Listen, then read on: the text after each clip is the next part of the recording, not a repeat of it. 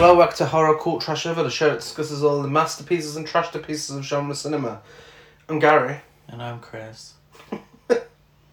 What's wrong? Uh, you've just made me watch one of the worst films I've ever seen. Uh, and take a shot every time you hear that on the podcast, and you will be fucking hammered. But it gets worse and worse as we go through. Yes. Yeah, this is. Um, whereas Glitter was one of yours that you had in mind when you first started Oh lord, yeah. podcast. This is one of mine that I had in mind. Um, I've scheduled this in a few times, uh, changed my mind every time, but this week seems fitting because I normally mention this at the end of the episode, but we are now two days away from our screening of Hellraiser at Chapeltown Picture House in Manchester. So, last chance to get tickets. Come along. It's looking like it's going to be amazing. We have a Dead by Daylight gaming session. There's some old school trailers. It's just going to be lots of fun, and you get to see a classic on the big screen. Yes. Uh, tickets are available from the links in our bios on social media, and we hope to see you all there. But first, to celebrate the screening, we can't discuss Hellraiser because we've already discussed it.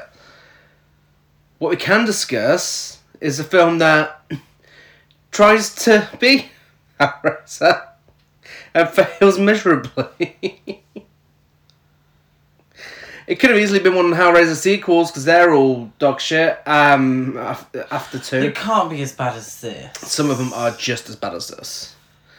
Uh, we are, of course, talking about Hellinger from 1997. Troma's Hellinger, Yeah, Troma, technically. Technically. Directed by Massimiliano Curci, the director of such classics as The True Tale of Old Splitfoot versus the Lesbian Warrior Nuns of the Great White North, No, Which is currently in pre-production. uh, Adrenaline 2021, which is in post production, and classics such as The Penthouse, The Night Shift, Kendall Ransom, Bounty Hunter, double feature from Hell, How Billy, Satan Claus, Brainmaster, and many, many more. Budget of $8,000. Fucking hell. And we can't tell you how much it made because it went straight to DVD, and not just any DVD, straight to Hardcore, the label that has brought you such classics as Aquanoids and Vampire Killer Barbies. What's your favourite hardcore film so far? Uh, Vampire Killer Barbie. Not Hellinger? Not Hellinger. Hellinger, I, I can honestly say, and I know I say this a lot, but the, the films do progressively get worse and worse, I find. Do you remember when our second episode was Showgirls? Yeah. And we watched that recently, and we were like, actually, this is pretty fucking entertaining. This is a great film. Yeah, we have reevaluated. You- when we thought, we thought, what's it, when the when you said, you know, pick a film, you know, we're gonna do a trash film, a shit film, and I chose Showgirls. How wrong was I? Two years later, because Yeah. it's it's probably one of the best films we've ever. Oh, okay. Let's Discussed We've also podcast. discussed Psycho and The Shining. I said one of. that I said one of. Um, I blame a certain film that we're covering as a Halloween special as uh, our reevaluation for Showgirls. okay. Because Malignant, you know, was released and showed that you can eh, make something purposely look bad in places as a, you know, as a bit of a love letter to certain things, and that's exactly what Showgirls is when you look at it like that. Because another film that I think helped us with this reevaluation is Starship Troopers, which again is a satire where Paul Verhoeven. I mean, the actors clearly had no fucking idea, but Paul Verhoeven created a satire of sci-fi films Yeah. and the teen films of the time when it was released. Uh, and I, I think it's very much what Showgirls is now. I think so. I think intent means a lot. Yeah. and I I don't know. I know we're not talking about showgirls, but uh, I think Paul Verhoeven's intent was misconstrued, and I don't. But I also don't think that the screenwriter knew Paul Verhoeven's intent either. Yeah. So the screenplay is definitely a seedy exploitation shit storm, Yeah. but I think Paul Verhoeven made it into something else. We might have to do another episode on Showgirls, a reevaluation. Maybe, maybe. Um, but yeah, I mean, we're talking about a real trash. We are no. Classic oh today. yeah, excuse me. Uh, let's go back to where we were. This is generally and fortunately it has the decency to be an hour and fourteen minutes long. But it's gen it's awful, really, truly bad. So I watched this um, when I was getting into so bad it's good films. Uh, after Vampire Killer Barbies, uh, I was seeking out as many hard gore films as I could find. This was one of them. And also, also when I was younger, this used to come up on because I was, was always looking for some sort of clips or trailers of the Hellraiser sequels that weren't easy to get hold of at that time. Um, but you'd search Hellraiser on YouTube, and this would come up. Uh, the clip from the start with uh, Melissa and her dad. I had no fucking idea what it was. I thought I, I didn't even think it was to a real film. I thought some friends had filmed like a Hellraiser tribute or something, but it's fucking yeah. It used to be fun. It used to be fun, bar one scene. Um, analyzing it scene for scene, not so fun. It's not fun at all. It was, it was actually quite painful. Uh, we don't Uh, have my any history of the film. Would you like to know my history go of the then. film? So my history of the film is that I'd never heard of the fucker until I met It's a Gary, pattern. And uh, recently Gary showed me an old John Saxon film called Hellmaster, uh, which I thought was incredibly boring and stupid. Um, when Gary announced that we would be doing Hellinger for this episode of the podcast, I got a little confused and thought we were doing Hellmaster. So when Gary put on this DVD today, and I realised it wasn't Hellmaster, and we wouldn't be discussing John Saxon, um, I was slightly relieved because Hellmaster was really boring. And now I wish we would have discussed Hellmaster. One day we need to get the Blu-ray version of Hellmaster because the our, vinegar the hardcore version, good. the hardcore version, we wouldn't know what they're saying. Like No, it, it's terrible It's- quality. Yeah, it We, we need the Vinegar Syndrome I think version. so. Um, a- and that could be a future episode. So That's also true for this film. there's no saving this film. The, yeah, Um, no, but I mean in terms of there's a lot of dialogue I just didn't get. Yeah, I didn't, uh, I didn't know what they were saying. I don't know if they'd be able to patch this up. I don't know if anyone would even want to. and um, and how much did hardcore sell DVDs for? Like, what was the average? Was it like a pound? I don't know because the only place I brought them from was Poundland and CX. So Hmm. I either pay. I always paid between ten p and a pound because that's when CX used to do the ten p DVDs Oh, and twenty five p. So I, I got this for twenty five p. Um, You were ripped off. got no trivia, so I'm going to read you some quotes from the uh, artwork. And by the way, they couldn't even do. They, they couldn't even be asked to do a proper cover for this film to the point that the it, the cover is too long for the case and it's all wrinkled up. it is, yeah. Um, so, Cult Movies said awesome. Horror Reporter said intense, twisted, and bloody in the vein of Hellraiser. And Stephen Seward, yes, should be in named and shamed, from Bury.com said dark and creepy. Have these people not seen any other films before watching this? Is it a thing? I don't know if it's a real thing. Um, but isn't it if you include words in your review for something, they can just pick and choose? Yeah, I mean, it's recently So if, if you turn around and said, I wish Hellinger was dark and creepy, but it's not, can they just put dark and creepy? I mean, technically they're taking words from your review. I mean, yeah, I'm twisting it. I mean, do they have to be careful about what words they use? Also, the tagline is "He'll rip out your insides." No, he won't. No, he won't. He, he, this- he rips out no one's insides throughout the No. entire film. He rips out eyeballs. Yeah, he'll get. Well, he doesn't even rip out eyeballs. He'll give you some sort of like weird eyeball massage. So, do you not have any trivia for this? No. Uh, I've got no. I have actually. I have. I've just looked it up now. Um, Chris Barker from the Horror Culture Show podcast says the shit.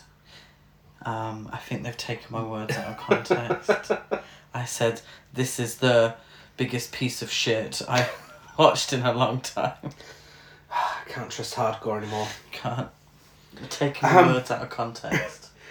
Oh yeah, well, hardcore also did um, at dawn they sleep. Remember that classic Oh. with the jizzing Well, vampires? this reminded me very much of At Dawn They Sleep. Like the quality It of is it. very- And I, they must have shared a camera. Yeah. the camera work was very. It also has another Axl Rose in it. You know how at dawn they sleep had older Axl Rose. Mhm. This has young Axl Rose, Nikki the Pimp. Oh yes, of course. So each yes. maybe there's a few maybe it's the Axl Rose cinematic universe. Um, so the plot is a fallen man of the cloth, forever bound to the fires of hell by a pact made with Satan, is unleashed to torment humankind. That's not true. That's not true. that is not the plot of this film. When did we ever find a plot that actually is accurate to the film? Exactly. film? It happens every week. That's not. God's honest. That's not. That's not the truth. That's not. So we start we start twenty years ago, so this is meant to be 1977. 1977. I'm assuming. Spoiler: It does not look like 1977. It looks like nineteen ninety seven. It looks like um, 1997. let's get this out of the way now. You won't find a single good performance in this film. No. Um, we we be able to point it out. uh, We'll point out some honourable mentions, but would be here all night telling you about every single bad performance because they are all bad. There's not a single good one to be found. The camera work is fucking abysmal. I don't even know where they got the soundtrack from, but we'll we'll get to that. There's a dad and a daughter having dinner. The daughter is Melissa, our main character, um, and she is slurping ridiculously loud. She is like- Uh, I mean, it sounds like she is right next to the camera slurping. Uh, and he's not having it. He's fucking fuming. I don't blame him, to be honest. no. Uh, and he says, I've told you many times, Melissa, stop playing with your food. Why can't you eat like a normal human being without making all of these sounds? Do you understand me? And she says, Yes, Daddy, I understand. I won't do it again.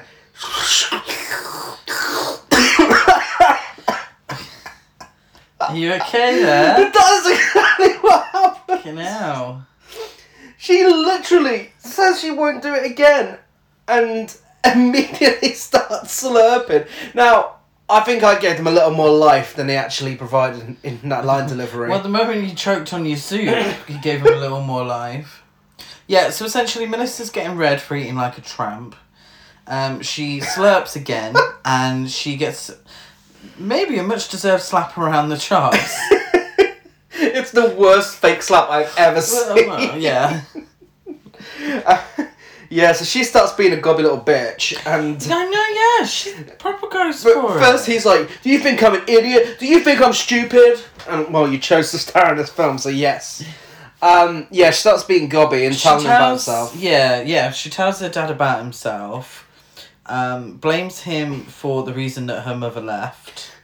He keeps he keeps saying, "Get here, get here," even though they're sat opposite each other at a table. She's not going anywhere. So it's like, I mean, there's a table in the way. He's like, "Get over here, get get here, Melissa." Um, he grabs her, so she bites his hand. Well, first he says, You're a little witch, aren't you? Since she left, teasing me. Oh, I Yeah. missed that part. Just just to clarify, the D, the DVD um is awful quality. the the sound is terrible. I can barely hear what a lot of the, the actors say, and there of there are no subtitles obviously, because you'd have to put some effort into uh, producing a DVD for to have subtitles. Um, also, I think this is taken directly from video because did you notice there's some Oh, yeah, no, this absolutely ripped directly from a videotape. yeah, there's there's moments where it's like, "Mm." Um, yeah, he tries grabbing her, but then she bites him and he says, Ow, come here, you little whore. then he gets a bit creepy, doesn't he? Come here, my little precious, into the darkness. I saw you the other day crying because you couldn't find the light switch. Apparently, so and then she says, No, untrue. she does. Apparently, she was crying because she couldn't find the light switch, according to Daddykins. But she says that's not true. She was crying because she couldn't find her stuffed toy, Annie.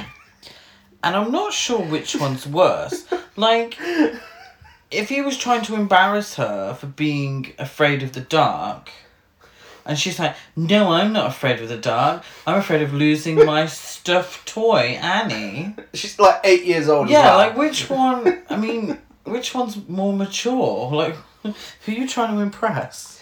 He starts waving Annie in her face, and he's like, "Oh, you're afraid of Hellinger? You think Hellinger's gonna get you?"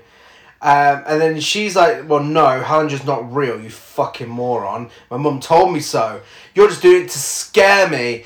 Uh, but she didn't say scare me. She says, "Mum says he's just doing it to scare her." Yeah. Huh. Uh, he then starts chatting shit about Hellinger and black eyes and him coming to pluck her eyes out, making her bleed all over her pretty little clothes.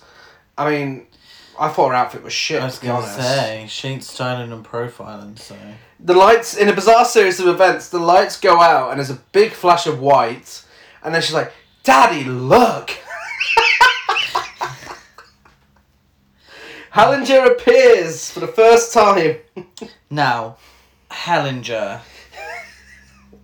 What are we saying? I'm saying an Uncle Fester lookalike who shouts like Phil Mitchell. Um, Toby, who uh, used to work at Chapeltown Picture House, replied to my story and said Vin Diesel. Oh, that's so rude. Poor Vin Diesel. oh my god. Bloody yeah, that's a bit, that's a bit harsh. Don't you, don't you think it's a bit hard? Poor Vin Diesel. Vin Diesel was a sex symbol. So is Hellinger. Hellinger is not. He looks like a fucking stripper. Um, who's had a bag of flour poured over his head.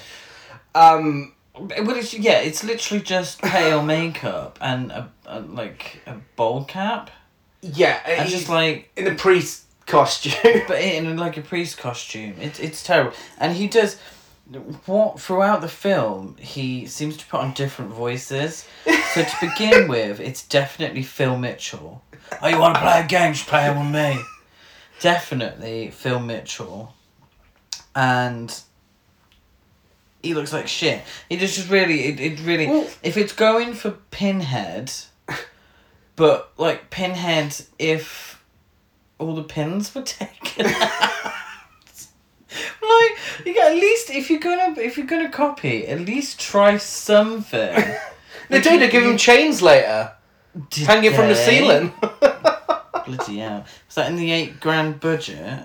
Um, well, he's got a lisp. Um, he could barely move his face. He looks like Lisa Rinna when she's crying, and he's he is desperately trying to do that Doug Bradley Pinhead voice, but without any effects on the voice. Obviously, that's not Doug Bradley's real voice in Hellraiser. There is an effect on it, but he's trying to do it without the effect. I feel like the lisp is stronger. And I don't think it's real. Goes on now. I don't think it's real, which is very unfortunate. Um, but also the voice kind of goes into, and you won't get the reference, but Luna Vachon, Okay. who was a wrestler uh, during the Attitude Era, and she had this very gravelly voice, um, which worked for her, which don't work in this. um, but it's yeah, it's just a mess. It's it's here, there, and everywhere. It's never consistent. No. Whatever he's trying to do isn't consistent. The actor went on to be a security guard uh, on top films. Oh, lovely. Some real big names. I Um, like. I, I can't remember now, but I did read them earlier. Oh, Um, I, I will do some research. yes, I swear one of them was actually the Tom Cruise War of the Worlds, if I remember right, which wasn't exactly a good film, but you know, that's, that's still pretty big work for someone who was in Hellinger, playing um, Uncle not Fester. not stripper stripper priest. Um, Wayne Petroselli, his name is. Yes, War of the Worlds, Book of Shadows, Blair Witch Two, Lovely. The Forgotten. oh, Um, fantastic. Margot at the wedding. Yeah, Wanderlust, uh, Ricky and the Flash, Julie and Julia.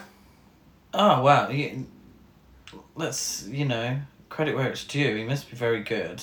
I mean, Um, they're being. there. I mean, if you're doing security for Meryl Streep, Nicole Kidman, yeah. Carrie Fisher, Russell Crowe. yeah, Um, he- a lot of Nicole Kidman actually. He's, he's worked with her a lot. Kate Hudson. Yeah. Jodie Foster Panic Room. lesson there. Stick to what you know. Don't try acting.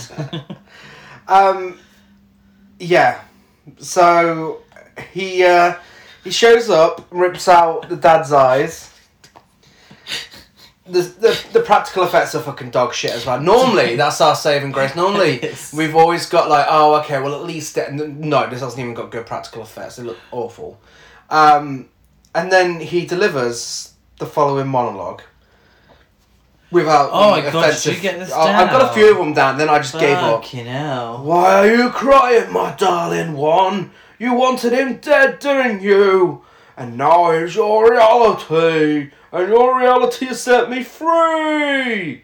And this is my thanks to my darling, but do not worry, because I will be back.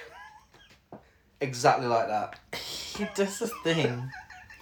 And the only thing I can relate it to is Chills, the YouTuber, where he emphasizes the wrong words and elongates some words for absolutely no reason.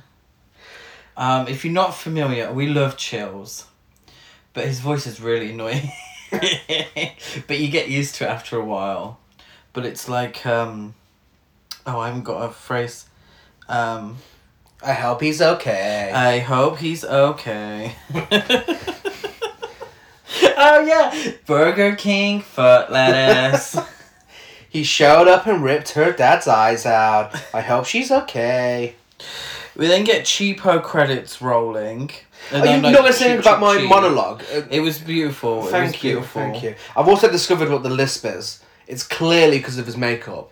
If he can't move his fucking face, then he's not going to be able to talk Oh, properly. Oh, maybe. Anyway, Karen. Anyway, we get the cheapo credits rolling, which is just plain on a plain red background, After some freeze frames of Melissa screaming. which ends with Hellinger. Close your eyes and go to hell. This, the, Makes absolutely no sense. the score is clearly taking like milliseconds of the Hellraiser score. Like you could just hear it, and it's like, oh come on, stop it. You know you can't get sued for this shit, and that's why you're doing it. Can't get sued if no one fucking watches the film. This is what I wrote down. Wait, Lloyd Kaufman, co-producer. This is fucking Troma. Tra- even Troma are better than this. well, are they? Like, I love Troma. Toxic I, Avenger. Surf Nazis must I, die. yeah, yeah. I mean, it's very up and down Troma, I find. Some of it is so good, and some of it is awful. Was it Mother's Day Troma? Yeah, Mother's Day was Troma. Oh, But this is weird because I mean, usually they're at least self-aware, and there's, there's a few moments in this where they are, but this, yeah, It- this toes the line, and I don't quite get if it's self aware or not. I think there's there's literally one or two scenes where it is, and then I think the rest of it they genuinely thought they were making something good. There's not much comedy. No. And bits that I thought were comedy aren't always presented as comedy. No. When my example, we'll, we'll get to it, but I will mention it now. Um, is the guy on the news? Mm. Like, what is that? Yeah. You know, um, but anyway, we're present day, and there was a corpse being inspected by the police in the street. there we go. Older Melissa, as she's had her hair done. So young Melissa had brown curly hair. Yeah. Older Melissa has had it straightened and bleached. She's a blonde now. Um, she, she didn't serve a single look throughout the whole film. She doesn't. generic. Not a single look is served. Um, it sounds like someone is mowing their lawn outside. um, well, yeah. Where's Melissa? So she is with her psychiatrist, Dr. Lewis, She is. who has a big white moustache. um, yes, and it, it does absolutely sound like someone is mowing their lawn outside. He's absolutely in his living room. yeah, yeah. Um, the set designs in this film are fucking bizarre. They, I, I, I genuinely think this is all filmed in one house and in the street. My my issue is, and this is nothing to do with budget, um, but no one tidies up. it's like everywhere's kind of messy. It's true. Like in the um, the psychiatrist's apartment, flat, house, as it's meant to be a little Mhm. later, um, everything's a bit messy. There's like shit everywhere. It's like tidy up. You're a professional. Um, yeah, so Dr. Lewis is questioning Melissa um, in his living room about her dad being killed by Hellinger 20 years ago. Um, the police closed the case and said some maniac just came in through the window and killed her dad, but she still believes it's Hellinger. And she tells this guy her entire fucking life story Yeah. about how the police tried to make her live with her mum. She later moved to New York City, and he stops her after asking her to tell him all this shit and says, "Melissa, I already know all of this." "Well, Yeah, you literally just asked her to tell you this. Like, yeah, Melissa, I've read your records. Are you fucking serious? Um, she reveals that she saw Hellinger the other night, and this gives us a flashback to her talking with her friend uh, Laura Ashton. Oh, was that a flashback? Yeah. Oh. Yeah, it's flashback. Yeah, Laura Ashton is wearing a Tromeo and Juliet t-shirt. She is. Um, the lights go out. Laura Ashton's not there anymore, and Hellinger appears with a spotlight on him from the ceiling. Yes. He tells Melissa he's missed her and suggests she still loves him as he eats some of his own skin off of his cheek. yeah, so this is absolutely again, you know, a very pinhead move from like How Is a Free or whatever. Uh, he rips some of his skin off his face and uh, starts eating it for some reason. Um, Hellinger wants her eyes. Yeah. I want to rip them out. There's one bit again. I got it all done. There's one bit here where I had Oh, inaudible dialogue, like between the light and where he says about the darkness. I I have no idea what he said. No. Um, but yes, he, he still loves her. Um, she still loves him after all these years. Um, he'd love to have her lovely little eyes. Oh, I wish they were mine. I want to rip them out. Um, Laura Ashton walks in and he disappears. Melissa's crying on her bed, and the room Laura comes in to comfort her. We then cut to Melissa telling her doctor about it all, and he doesn't seem very interested, to be honest. And um, neither am I. Melissa, we then cut to Melissa on the pavement. Uh, driver of a limo gets out, and she tells him to go fuck himself. he says the Reverend is waiting for her, and she reluctantly gets in the limo. Is it reluctantly? Yeah, well, she just told him to fuck off. Yeah, but then like he grabs her once. Like, okay, I'll go in. Yeah. Inside the limo, an old man asks her to go to a party. I don't know if I've missed anything. I don't know if I've misheard anything, because ultimately this makes fuck all sense. No, this is literally But out of nowhere. Old man asks her to go to a party. She calls the limo driver a dickhead, and one of the old man, the old man being the reverend, one of the reverend's bodyguards, calls her a cunt. So his name's Bob. His name's Uh, Bob. he has sunglasses, a moustache, and a fucking ponytail because it's 1997. Isn't? And his exact words are, "Watch your mouth when you talk, cunt. Next time I'll snap your neck. Understood?" And and then she starts being a bit homophobic, and she's like, "Geez, Bob, I didn't know the marriage between you and Greg was going so bad. So why don't you stop the limo and I could get out and walk, dickhead?" Yeah. So she does. Yeah. the Reverend lets her out, um, but she doesn't know where she is. no, is. she's fuming. She's like, "That's They're- great, Reverend. Where the fuck am I?" They haven't even been driving for that long, really. we then cut to the cops talking about coffee and donuts in an interview room. Oh, I'm smoking. They talk about smoking. Oh, for do a bit. they? Yeah. Oh yeah, an interviewee interviewee. So whoever he's interviewing, which we found out is Kendall, Kendall, Goffy Kendall. Kendall. Explains that he only smokes after sex. So the police officer hilariously suggests he doesn't spend much on cigarettes. because he didn't get laid very much. Thank you. That's hilarious. The police officer wants Kendall to investigate the murder and says to give his regards to Kendall's cousin Melissa. There's A so lot of this points. film gives out sort of plot points or Exposition. exposition. Thank you, that's the word I wanted.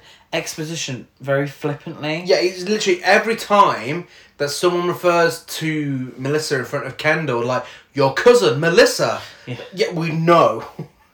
But also, like allowing Melissa to give her whole backstory. It's like, yes, I already knew that. like, fucking hell. Yeah. Um, so yeah, Melissa. Oh, but then we again cut to Melissa, who's on a bridge, complaining about her ex boyfriend. I really thought this was her ex boyfriend, I thought she was on about the Reverend at one point, but she's not. She's on about Roger. Roger, who I believed was her ex, and they'd broken up, and blah blah blah blah blah. But turns out her current boyfriend, Roger, Yeah. and she's complaining on a bridge to Laura. Laura, Yeah. And I don't know what she's complaining about. I can't really hear it. But Cause, she's because obviously, anytime they're outside in this fucking film, all the fucking traffic and the wind and all that bullshit gets. Uh, Well, it's interesting that you say this about Roger because it's very much implied for the rest of the film that he's her current boyfriend. yeah. But she says the exact line of dialogue. Um, I broke up with him because he treated me like a whore. He was like a pimp or something. yeah. It's so confusing. Um, Laura's like, "Oh, you're going to that scam fest later." Which I assumed was the party. Yeah, the, Yeah. the new gathering. The new apparently. gathering. Melissa decides she's going to the new gathering and taking Kendall with her. Laura wants to know if he's the only one who, if, if he's the one who's good at martial arts, and also wants to know if there's a rule that states you can't sleep with your best friend's cousin. Uh, to which Melissa says, no, but there's laws against some of the stuff he's into. And Laura says, what? He'll make me call him daddy. And Melissa says, you watch too many Troma films. What does that even ah. fucking mean? I missed all of that. Did you? I seriously, I missed all of that. I had no idea what they were saying. Yeah. I got is there some sort of law that says you can't sleep with your best friend's cousin, but that I didn't know. I didn't get any of that. Oh god. I mean, there's some dodgy goings on between Melissa and Kendall. If uh, if she knows the weird stuff he's into, I mean, should should she know that? I mean, this whole is he the martial arts expert? I mean that explains the tattoos he has on his body, doesn't it? The um sort of very Japanese iconography. Yeah, which we didn't know whether whether it was uh, cultural appropriation. But it's very much in keeping with how the yakuza are represented in films. Yeah, I don't know if the actor himself. Um, I mean, they didn't look too bad actually. I didn't, didn't look iffy. I mean, I mean in terms of quality, not not sort of exactly. Okay. It wouldn't be my taste. so um, I've just realised something. Yes. and we'll keep saying Kendall, and it's uh, it's it's making me it's just ringing a bell. Then I realised I told us during the intro that the director directed a film called uh, Kendall Ransom Bounty Hunter. okay. Kendall's surname in Hellinger is Ken is Ransom. Yeah. He's made a fucking spin off for this character, Ah. and apparently only six people um, on Earth have seen it, Just six people. and they gave it a six point two on IMDb. Oh, nice! Wow. And uh, also, in case you were wondering, yes, the director did play Mad Cowboy. Oh. Um, also, I'd just like to point out that I described when we see Kendall, cousin Kendall, in the next scene, I said he looked just like Dog the Bounty Hunter in a Matrix coat with a BG. Oh, he's ahead of his time. He's Yeah. Before Blade, before The Matrix. exactly. Have you ever seen Dog the Bounty Hunter? Yeah, yeah, yeah, yeah. Yeah, so that's, I mean, that's in keeping. I mean, he started loads of trends there. He, if I didn't look already look at his IMDb, I'd have asked you which random wrestler this was. yeah, yeah. He absolutely looks like a random wrestler. Um, we get generic rock music playing as um, as he walk as he as he rides in. Oh no, no, he's on his motorbike later on, isn't he? As he walks in, uh, looking all cool and approaching some prostitutes. He does. Did you get a single line of dialogue? Um, he no, no. All I got was he talks to a couple of prostitutes about the murder, but the sound is so bad I'm struggling to hear him. I genuinely didn't get a single. I didn't even know what they were talking about. Their pimp, Nicky the pimp. suggests he must be a homosexual if he doesn't want to sleep with one of his girls. I didn't even get that. One of his girls also believes that he must be the F word. Oh, Did you not hear the I, F word? I didn't. I genuinely didn't get a word. that he must be uh, the F word if he doesn't want to sleep with one of them. Um, they've all clearly taken this very personally that he doesn't want to shag one of the prostitutes. Kendall then asks Nikki about the stockbroker murder. Who the fuck knew it was a stockbroker that was murdered? Who the fuck? What murder are we talking about? I thought he was investigating the dad's murder. Also, I mean, obviously there was a dead body at the beginning, but That's who must be the stockbroker. must be the stockbroker. But as far as I know, that had nothing to do with Hellinger, because Hellinger just rips people's eyes out. Yeah, the guy had his eyes ripped out. But he also had his insides ripped out. Oh, so he did rip someone's uh, insides Apparently. out. So one person. So, um, Nicky the pimp seems concerned about the murder, and he's quite serious. He's like, "Oh yeah, this area, you know, it's all this, that, and the other." But then he turns and just wants to fight again. He pulls out a knife. Kendall, being the martial arts expert that he is, punches him a couple of times and then just leaves. Kendall. Not Kendall, Nikki the pimp is like, oh, don't you come back here, oh, running away, you leave me and my prostitutes alone. And then he pushes one of the prostitutes almost on, flat on her ass. I'm like, what is going on He's here? fuming. Nicky So- the pimp looked like He's Axl, Rose. He's but also absolutely like Axl Jason Rose. Mewes as well. He's got a fucking bandana on and everything. He he looks like such a twat. It is unbelievable. And his name's Nicky the Pimp. You know, I mean, he might be the biggest twat we've discussed on this podcast. Probably. Nicky the Pimp dressed like Axl Rose. I mean, it's a Halloween costume waiting to happen, isn't it? If anyone goes as Nicky the Pimp for Halloween this year, please send us your uh, pictures. Then we go to Kendall and the police officer. I never got his name. I don't care. I really don't care. He's just a police officer. They're on a stakeout. What for? Who knows? I have absolutely no idea. Wait, why- are they? I'm assuming so. They're in. A, they're in like a shady area. Oh, I know. Yeah, in a I poli- didn't even. I didn't even write yeah, shit they're down. on some sort of stakeout. A red-headed lady, who I presume to be a prostitute, uh, comes up to the car and starts chatting to Kendall. Kendall then has a flashback to them having sex, and he then offends her by suggesting that marriage makes you shit yourself. and the reason she's offended is because he recently asked her to marry him. Even though they haven't seen each other in a while. Okay, you've missed something out. But first of all, How? How have I missed any? first of all, you've missed quite a key there? scene out actually. Have I? First of all, this girl that goes into the car is she the one who gets a vag bitten off? No. No. Okay, I was gonna No, that's. Laura. Because they look very similar, her and Laura. Yeah.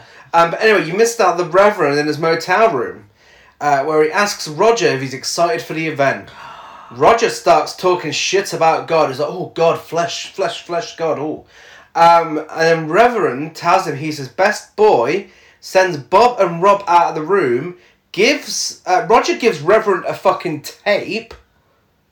Right, this tape never comes back, and then Reverend's like, "Oh, it's too hot in here." And then Roger gives him a look. It cuts away, and it's fucking implied that they're about to have sex.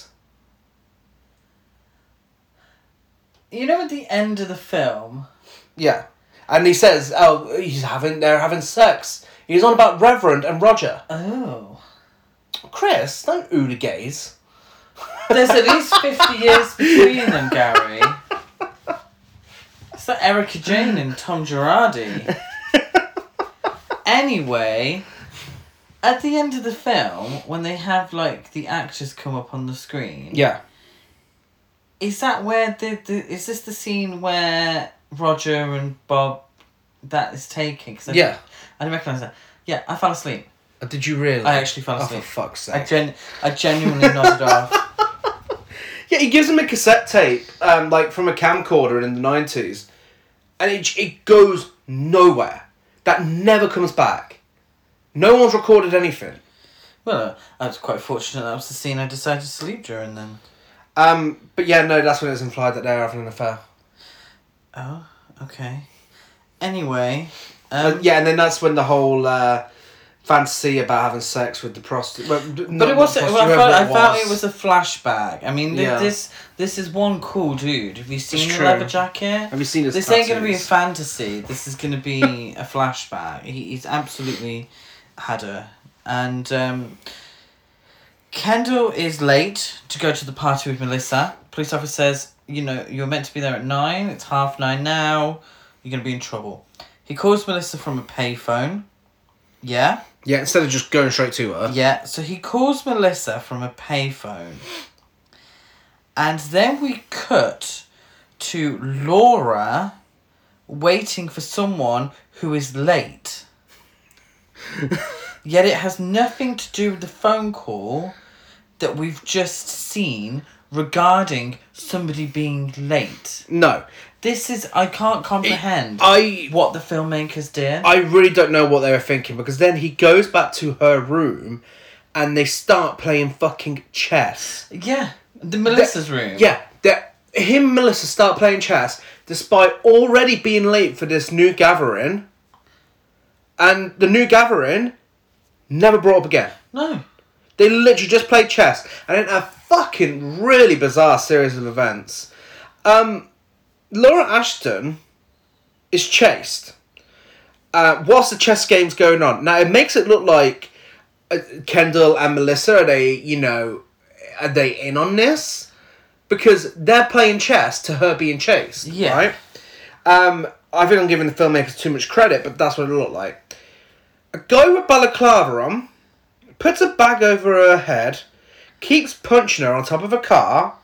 He pulls a knife out, cuts out her tongue, licks it, waves it around for a bit, and throws it away. He then proceeds to violently punch her in the vagina. Um, I think this may have been implied fisting. Before going down on her, biting off part of her vagina, and then fucking her corpse.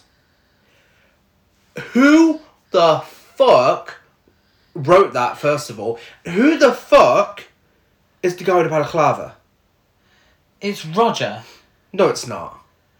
No, okay. Number one, I'll I'll go. It's an incredibly dark scene. It really, considering how ridiculous everything else is.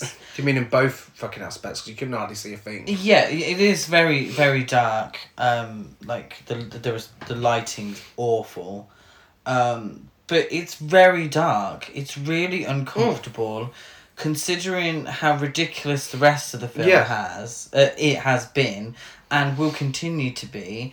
It sticks out like a sore thumb. It's it's really unsettling and creepy. It's really badly made, really badly filmed. The effects aren't great.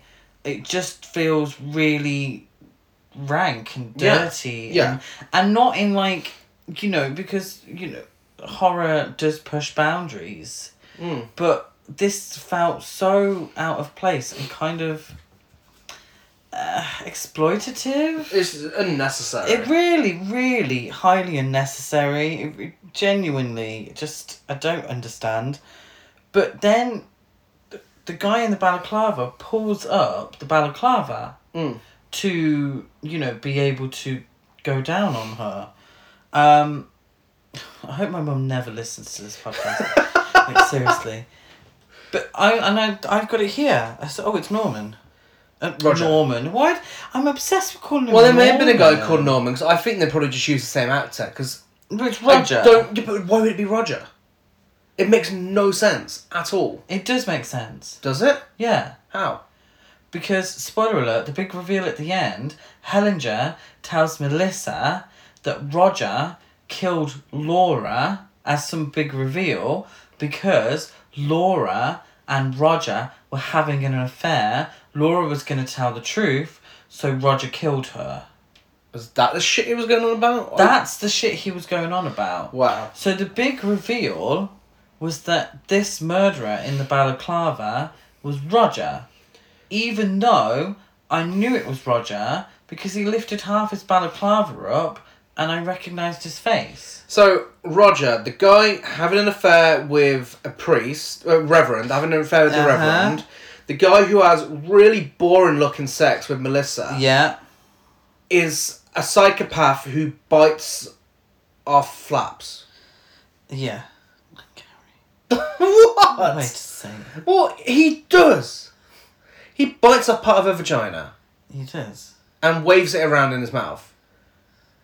He cuts off her fucking tongue.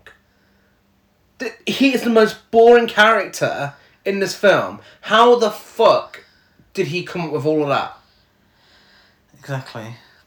But then at the end of the scene, he shouts as if he's caught his finger in a door and then smiles and walks off. It's like, ah! we then cut to Kendall, who's just won at chess. Um, there are a lot of pieces on there as well. I don't think Melissa's very good at chess. There's still like all the pieces on there. Yeah. And he goes, checkmate. I'm like, Melissa must be really fucking awful at chess. she ain't took one fucking piece. We then cut to breaking of awful, truly awful, really, really bad, that whole scene. I don't know what they were going for. We then cut to breaking news on the TV, and some random, I said he looked like Lemmy from Motorhead. Some random guy grabbing the mic, and I don't know what he was saying, he was just chatting shit. Yeah, he, he, uh, you can't hear what he's saying. No. Um, he's one listed as Mad Cowboy. That's the director. Mad Cowboy. Um, but it is really weird that they had this scene, you know, that ended with a bit of necrophilia. Um, after this guy, after Roger murdered her, yeah, um, and then we cut to Jack O'Hara from City News in a comedic scene. yeah. So, it, it, well, did you think the scene before was funny? Because that's really bad. Maybe. I I don't know what he's saying. He's, he's climbing from your window, he's snatching your people up. Um, that would have been good. Roger. Kind of fitting as well. Uh, yeah, okay. Literally, after he has just fucking gone vagina biting and tongue cutting, Roger now having a snooze, having a nap Yeah. in just his fucking sweatpants, walks to his door after the doorbell rings. Kendall gets off um, gets off his motorbike and uh, after going through a smoke machine to some more generic rock music, knocks on a door and it cuts to Roger answering his door to Melissa who kisses him. Like very silent, trying to be silent to the Oh my god, like seriously. Um, which is insulting to silence of the lambs. exactly. How has he just gone from this elaborate fucking death scene Yeah. and a bit of necrophilia to just oh hey Melissa let's let's have a bit of boring sex. But what he also yeah, because wasn't didn't she didn't she break up with him because he was weird? Because he treated her like he was a pimp, yeah. Yeah. Well, It- this character has so many different personalities. I, I really he barely says a word. yeah he is the most boring character yet he oh my god I I can't believe that's meant to be him. This Do you know what's really shocking? The entire next ten minutes of the film. Is the fact that when he gets out of bed, he's in these grey joggers, and we all know what grey joggers do to a man's um, area. And uh, he walks directly towards the camera, crotch first. Was- Were you not? Do we? Were you not? Was it like a jump scare? It was just crotch coming towards the camera, like. Um, yeah, I suppose. Um, I mean, that would have been preferable to the next 10 minutes, what we get. In a yeah. bizarre series of events. So Kendall, he's riding down a busy New York street. Kendall then goes to a house with Christmas decorations on the door and around the building. So uh, apparently, this is a Christmas film now. But it seems to be the only house on the street that has Christmas decorations. And that that I could see. Mhm. There's a wreath on the door and there's some lights outside. Crimbo, lovely. We then cut to Roger opening the door to Melissa, who's clearly ready for a good time, uh, which I'm confused by because she was bitching about him not too long ago. And I feel like she would have known that her best friend is dead by this point. Yeah. Yeah? I mean, it was on the news. Yeah, exa- oh, of course it was, yeah. So she would have known her best friend has been Yeah. murdered in a really grisly way. We then cut to Kendall and the door finally opening. So he keeps knocking, keeps knocking, keeps knocking. It's Melissa's psychiatrist. And Kendall wants to know all about Hellinger. Okay? Mm-hmm. We then cut to the cop being aggressive on the phone for some reason because he's a cop in a film. Mhm. He has to he has to threaten someone on a phone. So if you don't get me this information, you're done in this precinct. All that shit. And then he starts thinking out loud. and what he's thinking is that his mother wanted him to be an actor so he could travel. But he wouldn't want to be an actor because he'd really miss shooting people he doesn't like. Yeah.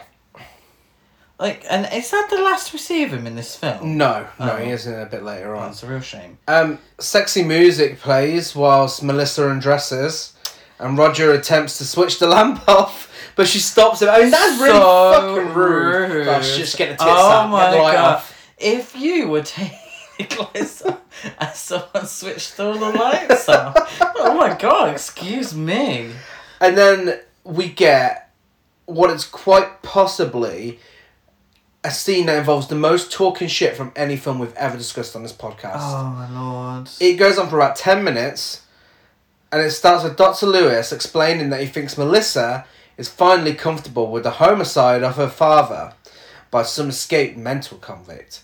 Kendall thinks her problem was fearing Hellinger. And by the way, he knocked on a house door. They are inside a fucking flat. And you know what's not in the flat? Christmas decorations. Christmas decorations. Yes. Why Christmas de- It's it's literally, and I I truly believe this is what they did, is they noticed that somebody with a nice house was out for the evening, so they filmed it of him knocking and knocking and knocking, and then filmed the other part in someone's apartment. But you see the reef though, you see him answer the door of that house. Oh, God, in the, yeah, it's in the shop. it was, yeah. So if they had access to that house, just film the whole fucking scene there. But why is there no Christmas tree up? So they go into this flat. Um, Why would you have a wreath and lights and no Christmas tree? Why would Dr. Lewis, a professional, give This like give Kendall yeah. like the entire history of Melissa? Family member or no family member, this is ridiculous. He just chats shit about her being scared of lights and feeling like she's eight years old when uh, It's yeah. lights go out. So the doctor tells Kendall that the dark reverts Melissa back to a scared eight year old. Kendall tells him that he hates to say it, but he thinks he's right. Well, yeah, he's a professional. Kendall then proceeds to tell a story that backs this up 100%. Even, even though he just said, I hate to say it, but I think you're right. Here's a story that perfectly backs up your claim. Um, the story, oh, is the story is when they were in like a garage or something or somewhere, and the lights, fa- uh, the lights switched off, and Kendall was like, "Oh, I just need to fix the fuse," and Melissa wouldn't let him go and leave her alone because you know, um, she was scared. I mean, let's be honest. This is when we should have had a flashback Yeah. not not to sexy time flashbacks. this is when we should have had a flashback because it may have been a slightly interesting scene that um, gave a little bit of uh, character development for Melissa. But you Dr. know, Lewis says, Lord forbid. but Dr. Lewis is like, wow, you're embarrassing secret safe with me. She's your fucking patient. Exactly. It's not fucking embarrassing. Nothing else is. Well, no, no. Kendall says it. It was embarrassing, which I don't know why it was embarrassing for him. Yeah, he he told the story Yeah. off his own back. Yeah, and um, he goes, "Oh, don't worry, your embarrassment is safe with me." Well, do you know what hasn't been safe with you? Well, the rest of the fucking information about Melissa. I'm pretty sure, even though it's a cousin, I'm pretty sure you're not allowed to tell anyone this shit. Well, then he just jumps from, oh, your embarrassing secret's safe with me. Anyway, I think we should put her in a mental asylum and straitjacket. Uh, what? Yeah. He's like, we need to observe her and make sure she doesn't kill herself. And then they go on more tangents than we do. It just goes all over the place. Then eventually it comes back to her, Melissa's obsession with the dark. Um, then they start talking about the Twilight Zone. Yeah. And then Kendall wants to know if Dr. Lewis thinks Hellinger exists, to which Dr. Lewis says, as a psychiatrist, no. As a man, yes.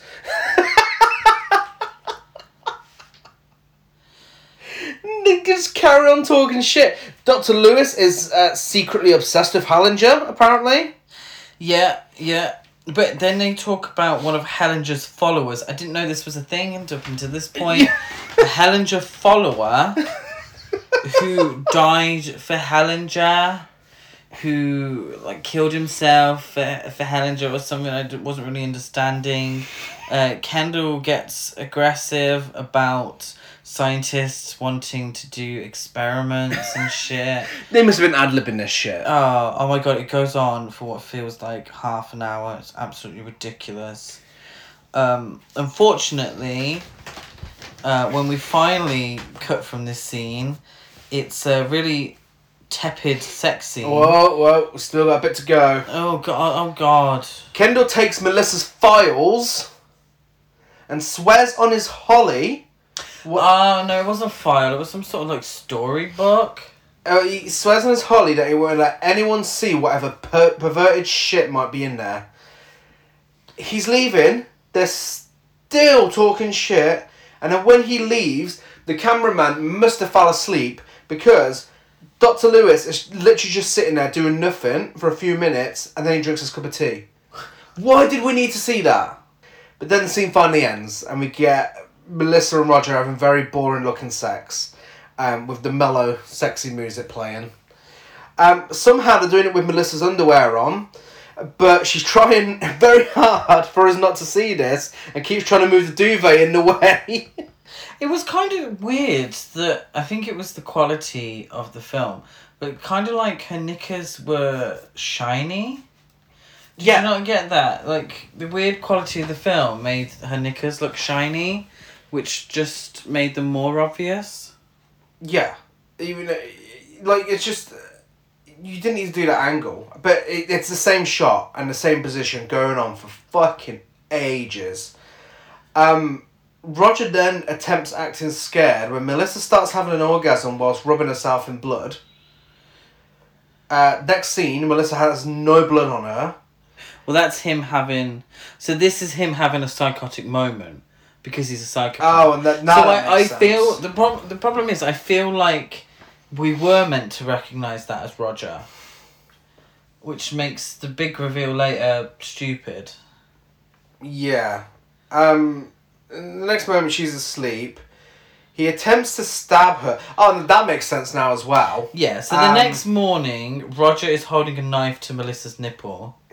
Hellinger appears behind him, and doesn't really pull out his eyes. Just rubs her. Just kind of like rub. So you know when your eyes are a bit tired and you have to give them a good rub.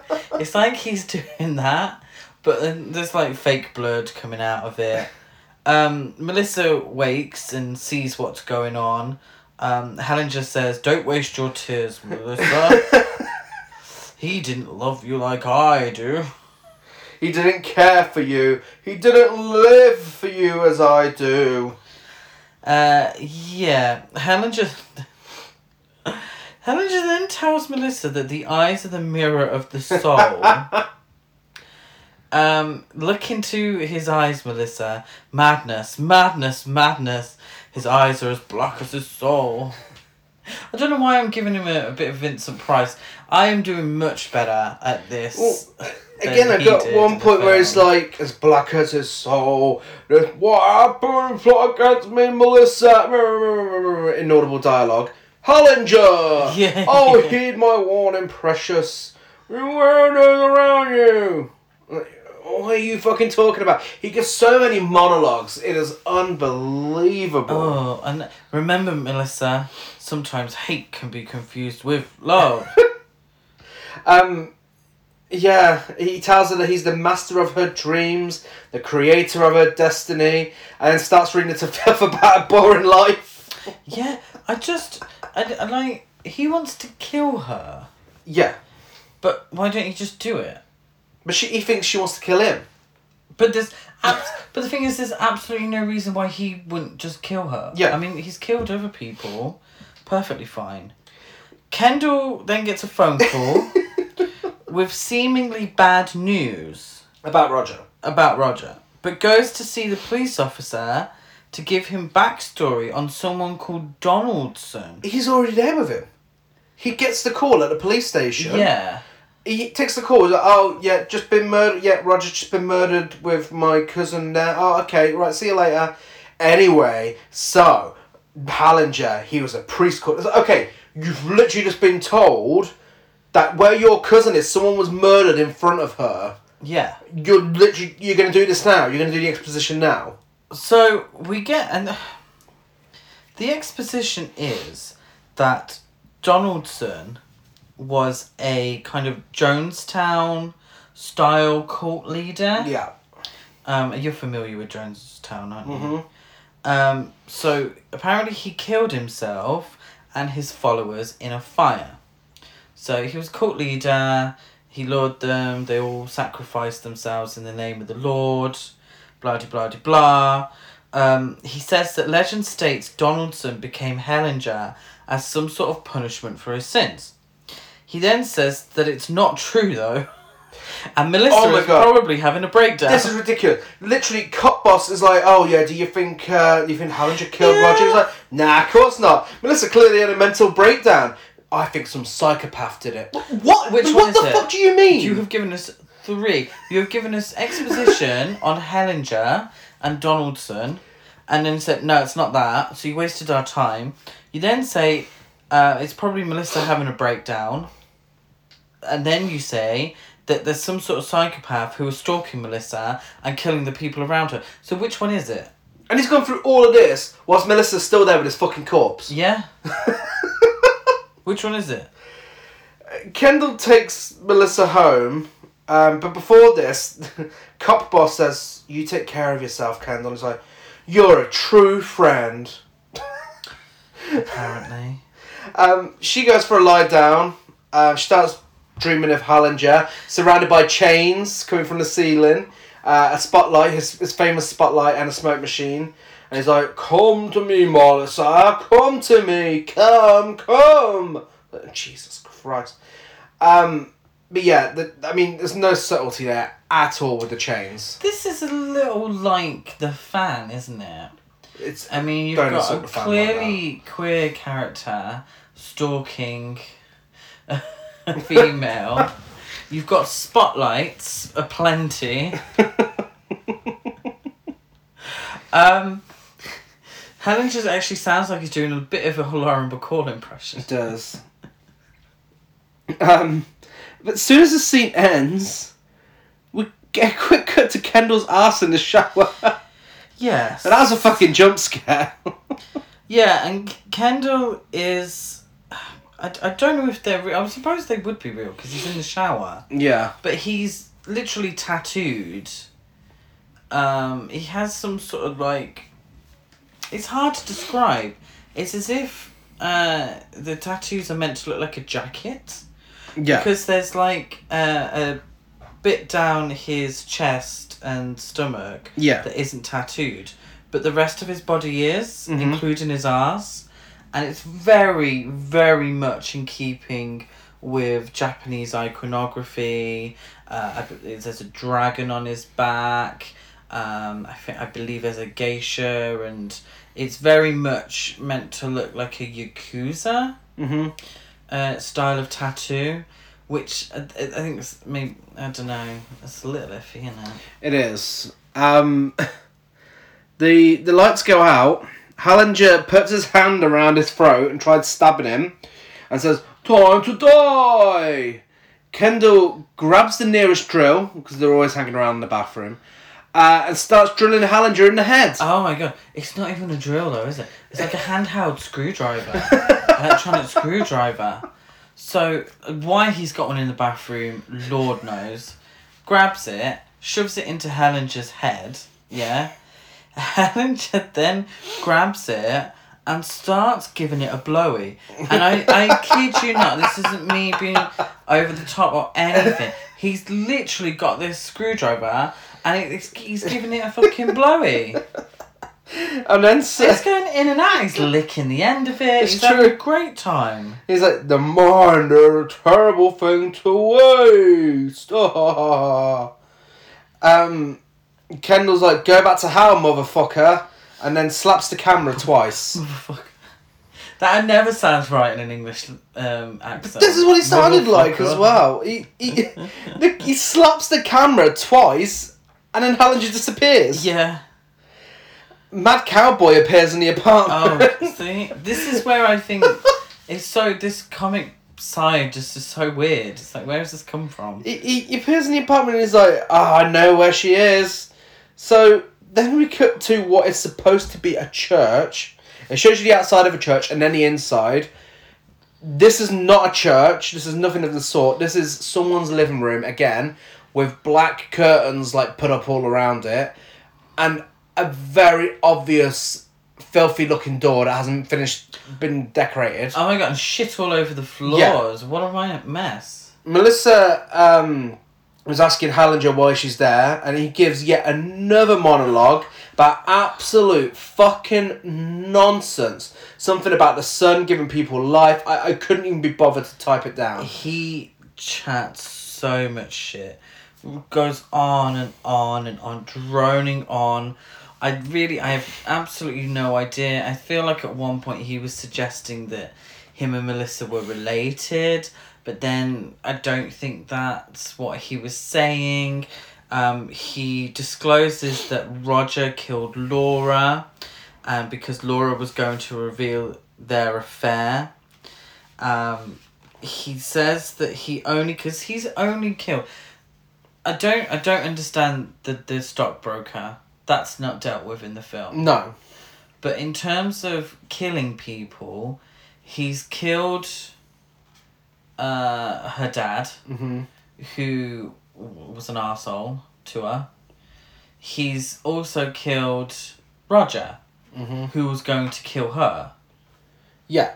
Who else has he killed? He, he, um, well, he tried to kill Kendall for some reason. yeah. But he, he literally says he only kills people that um that want to hurt her. He says so he Kendall was potentially gonna have her put away because he thinks she's had no, a breakdown. Yeah, he, he literally gives his entire backstory again Yeah. about the fire and everything. He says that Melissa has his light in her, whatever that means. Um, Which I thought they were related. I thought the big reveal that that was he was going to be her real dad, and her mum was part of the thingamabob, or that she was adopted and he's her real father and he's there to protect her. it could well be because uh, some of it was inaudible no again, idea. and it just went on for fucking ages. so long. Kendall barges in, holds a gun up to Hellinger, and is like, "Stay away from Melissa. He's a fucking maniac."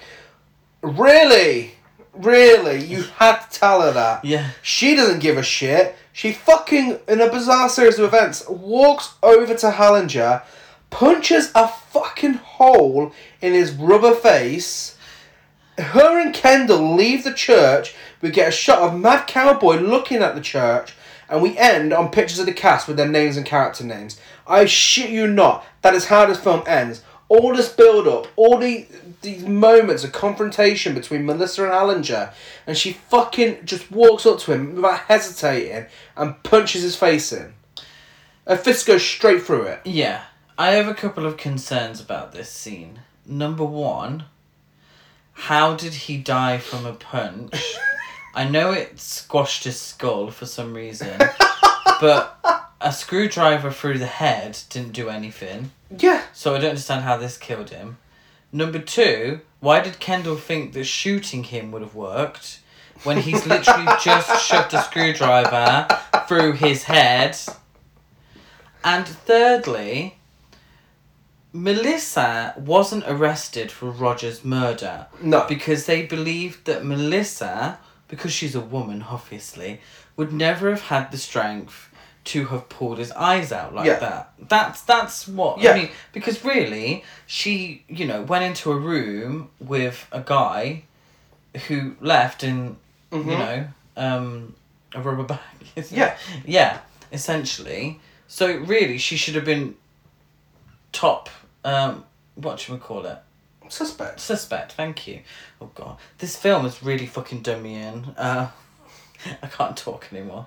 She should have been top suspect. Yeah, she's able to crush a fucker's skull in one punch. like, bloody hell, maybe it was her. I get a horrible feeling. The fact that this happened so easily, that this may have been a metaphor for an abusive childhood and her facing her demons and getting rid of it by punching it. I hope it's not the case because that's terrible. That is a terrible metaphor with this shitty film.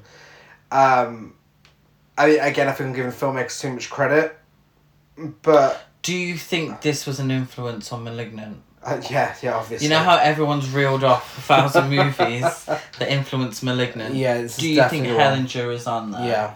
Yeah. Um, but that's Hellinger. Oh. Oh, it was awful. Do you know what? Do you know what was actually really painful? Trying to make it entertaining whilst describing. like, seriously. We probably made it sound more fun than it actually is. Oh. Sometimes you have to really stretch to make something interesting, and this is absolutely one of those films. It is dire. It is bottom of the barrel. Awful. Look, if you guys, we've discussed it, so you don't have to watch it now. Ever. Yeah, I would Watch the clips we put up on our social media. Yeah, and and that's it. That's fine. That's fine. If you just want someone chatting shit, and I'm, I'm, you know, I'm not against a, a very talky film. You know, I like talky films. I love, you know, Robert Altman. His films are very um, conversation heavy, very dialogue heavy. Love it. Love those style of films because they're actually fucking saying something. This film just chat shit. It's oh, it just talks and talks and talks and talks and talks and doesn't say a fucking thing. Doesn't even say anything relevant to the plot. It's like what? You're confusing. Very, very annoying. I, I mean, the the writers and the editors and everyone, they, they must have been fucking drunk whilst writing this. There's, there's no way that they thought this made any sort of sense. I know. Even on a low budget, you can make something that at least stays coherent. Yeah. Um, but yeah, that that's Hellinger. Can't say we recommend it. Um, but talk to us on social media in case by some miracle chance you have seen it. Uh, we're Horror Trash over on Facebook and Instagram. Horror Trash on Twitter. Uh, I'm dead at Gaz92 on Letterboxd, Gazmo205 on Instagram, and GazCruise92 on Twitter. I'm Chris Barker eight two three on Letterboxd, Twitter, and Instagram. Uh, rate, review, and subscribe on iTunes, like a follow and everything else. Don't forget Hellraiser this Thursday at Chapeltown Picture House. Get your tickets from the links in our bios. Friday, we are kicking off Michael Myers Through the Years with Halloween 1 and 2. And next week, we're back with Halloween 4, 5, and 6. Yes, very exciting. Just like that little girl in the video. Have you s- Oh, yeah. Yeah. Excited over Michael Myers. I love you. Um, yeah, it, it's going to be very nice. After um, after the Lost Boys sequels, Glitter, I Saw What You Did remake, and now Hellinger, it is going to be great to discuss my favourite film of all time for Friday's episode. And a decent sequel no, part well. six is Oh, yeah, part whatever. six is uh, Tuesday. Yes. So, anyone coming to the screening, we'll see you on Thursday. But everyone else, we'll see you on Friday. Bye.